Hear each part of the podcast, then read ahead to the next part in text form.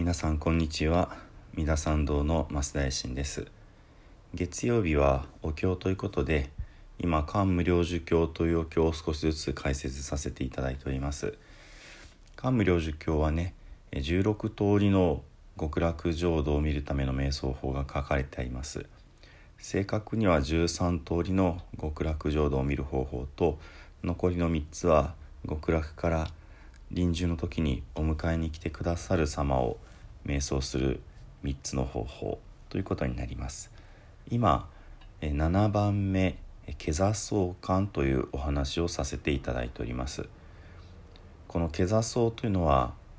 阿弥陀様が座っておられる蓮の台座を見るというところでしてこの阿弥陀仏様を具体的に見ていく瞑想がこの13段階のうちの13種類のうちの7番目から始まるんですね。それ以前の6種類の修行は極楽浄土の大地を見るという修行でした。でこのお経の主人公である偉大家部人という女性はこの6番目までの瞑想を教えていただいてとうとう阿弥陀仏様に直接ね出会われるんですね目の前にとてもまばゆく光り輝く阿弥陀様が現れてそれで救われるんですけどもそれ以降の未来の人々は私のようにねあお釈迦様のおかげで直接ご指導いただいて阿弥陀様に出会わせていただくということが難しい。だから未来の人たちはどうしたらいいですか？という問いかけに対して始まるのがこの7番目の「下座捜査官からの「阿弥陀様を直接見るという方法になるわけです。そしてその極楽の、えー、阿弥陀様が座られる蓮の花というのがとてもとても大きくって素晴らしい特徴がいろいろあってそれをずっと、えー、解説をしてきたわけですね。例えば花びらがとても大きいとかそこには美しい神様の世界の絵のような模様が、まあ、描かれているように見えるとかね。さまざまな色のえ光が放たれている。花びら一枚一枚の間にまた素晴らしい宝石が散りばめられている。そしてその花びらの中に包まれた蓮の台座。これもね素晴らしい宝石で飾られていて。そしてその台座の上に自然に4本の宝の旗がそびえ立ちその上に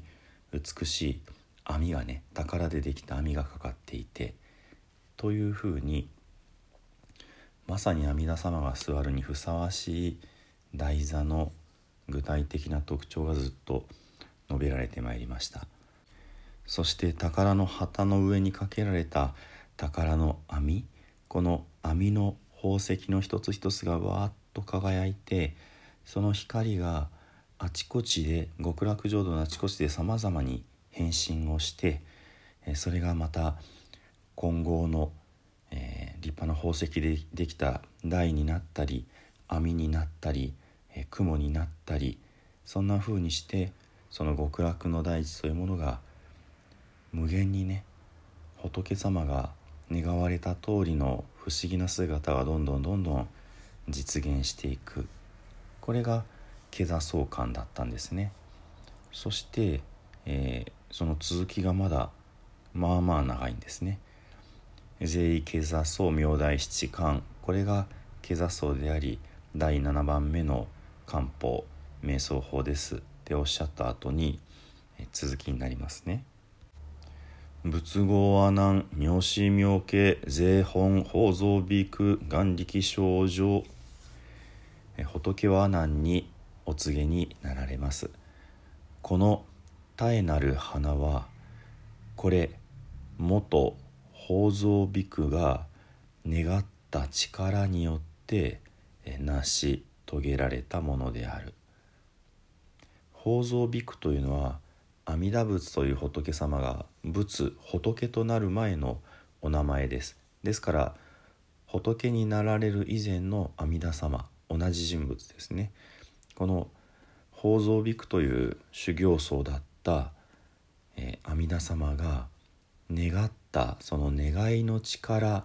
というものが具体的に形になったものこそこの素晴らしい極楽の花なんですってことが述べられています。続き脈欲燃費物社当然サーシー経座素もしかの阿弥陀仏という仏様を念じたい心の中に強く思いたいと思った人はまず先にこの蓮の美しい花の台座この瞑想をすべきであるというふうに書かれてあります。続き「さし掃除風徳雑感海洋一一監視一一用一一周一一個一一大一一度改良分明尿胸中自見面像」この瞑想をして、え少しも他の雑念を交えずにすることができれば一つ一つのこの蓮の花びら宝の玉そこから発せられる光そして宝の台宝の旗これら全てが改良分明、え皆はっきりと分けて明らかになるようにあたかも鏡の中のようにね鏡に映された映像ぐらいはっきりイメージすることができるようにおのずからね自然と自分がその鏡に向かい合ってるかと思えるくらいまで思想上者ここまでねイメージができた人は滅上5万号生じ死罪5万号という非常に長い間犯してきた、え生まれ死にの罪。こういったものが滅除滅ぼし除かれます。5万号ってすごい時間の流れです。1項だけでも気が遠くなるぐらいの時間ですけどもまあずっと生まれ変わりを続けて下脱を求めているその全ての罪が終わるという感じでしょうかね。続きあと少しです。必上登場極楽世界。え必ず極楽世界に生まれることが、え、定まると確定するサーゼ感謝妙意将願ニャクター感謝妙意邪感、えー、この感をなす者はこの瞑想ができる者は、えー、正しい瞑想をしている。でニャクター感謝他の瞑想をしている人は妙意邪感。それは誤った瞑想ですよ。ということが述べられています。これでようやくね第七巻の説明が終わりました。それでねこの最後の言葉「サーゼ感謝妙意将願ニャクター感謝妙意邪感」これこのお経でよく繰り返される言葉ではあるんですけれども何て言うんでしょうね。これこそが正しい瞑想でありこれ以外だったら間違っていますよという非常にこう注意喚起をする言葉なんですね。でこの16通りの瞑想法全てに出てくるかっていうとそうではありません。まず最初に出てくるのが第3巻これ極楽の大地を見るという部分ですが実は内容としてはあのそれまでの瞑想を振り返ってトータル的に書かれているんですね。その次が第6巻で第6巻もやはり極楽の今までの、えー、瞑想法が全ておさらいされています。極楽の宝の木や池や、えー、建物そういったもの全て見なさい。というようなことでね。で次に出てくるのがこの第七巻になってやっぱり蓮の花だけじゃなくってそこに不思議な宝のね、えー、旗ですとか光ですとかがあってそれが大地を全て照らして大地から同じように不思議な宝物がどんどん湧いてくるっていうようなね総合的なイメージだったんですね。でこのあと出てくるのは阿弥陀仏様の本当の姿第9巻それから観音菩薩様の本当の姿第10巻そして聖子菩薩様の本当の姿第11巻なので非常に重要な場面トータルで、えイメージをしなければならない場面そういうところでこの言葉が出ていますですので、えー、まあ、裏を返せばここちゃんとできていないと間違った道に行ってしまいますよという、まあ、怖い場所をね教えてくださってるような気もするわけですね。でまあ今日お話ししたようなことって実際よくわからない、えー、想像しろって言ったってどうしたらいいんだよっていうところで昔の方々はそれを極楽浄土の曼荼羅を描いたりもしくはお仏像で彫って再現する。つまりお寺の本堂の中ですね。本堂の中に美しい旗を吊り下げたりそのさまざまなね、えー、飾りを持ってこのとても想像することも難しい極楽浄土のイメージを少しでも再現してこれをあたかも鏡を見るかのように目の前に置くという修行をなさってきたわけですね。もちろん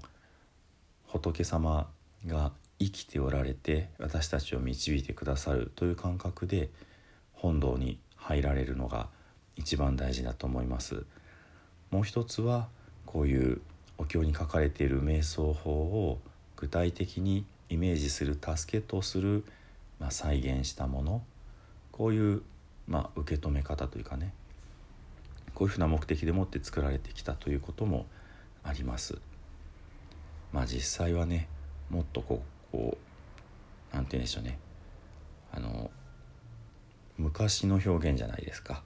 その絵にしてもねお像にしても。で今だったらそのコンピューターグラフィックスを駆使して不思議なこう一瞬で変わっていくイメージみたいな光がわっとなってっていうような風景なんかも、まあ、再現できるような気もします。でも実際はもっとそれを上回る本当に筆舌尽くしがたい、まあ、素晴らしい情景なんだと思います。こんな風にねそのまあ煩悩まみれの人間ごときでは到底垣間見ることができないはずの世界をこういうふうにお釈迦様に偉大家部人がお尋ねいただいてそれが文字として書かれていてそれを一生懸命一生懸命こう空想するとね空想想像すると仏様の方からねああの人間曲がりなりにも一生懸命こっちを向こうとしてるっていうふうに気づいていただいて目をかけていただいてお導いただける、うん、そんな気がしますね。まあ、例えば例えばそのある国の王様に会いたいって思った子供が一生懸命上手じゃない字でねお手紙を書く。王様の似顔絵を描く。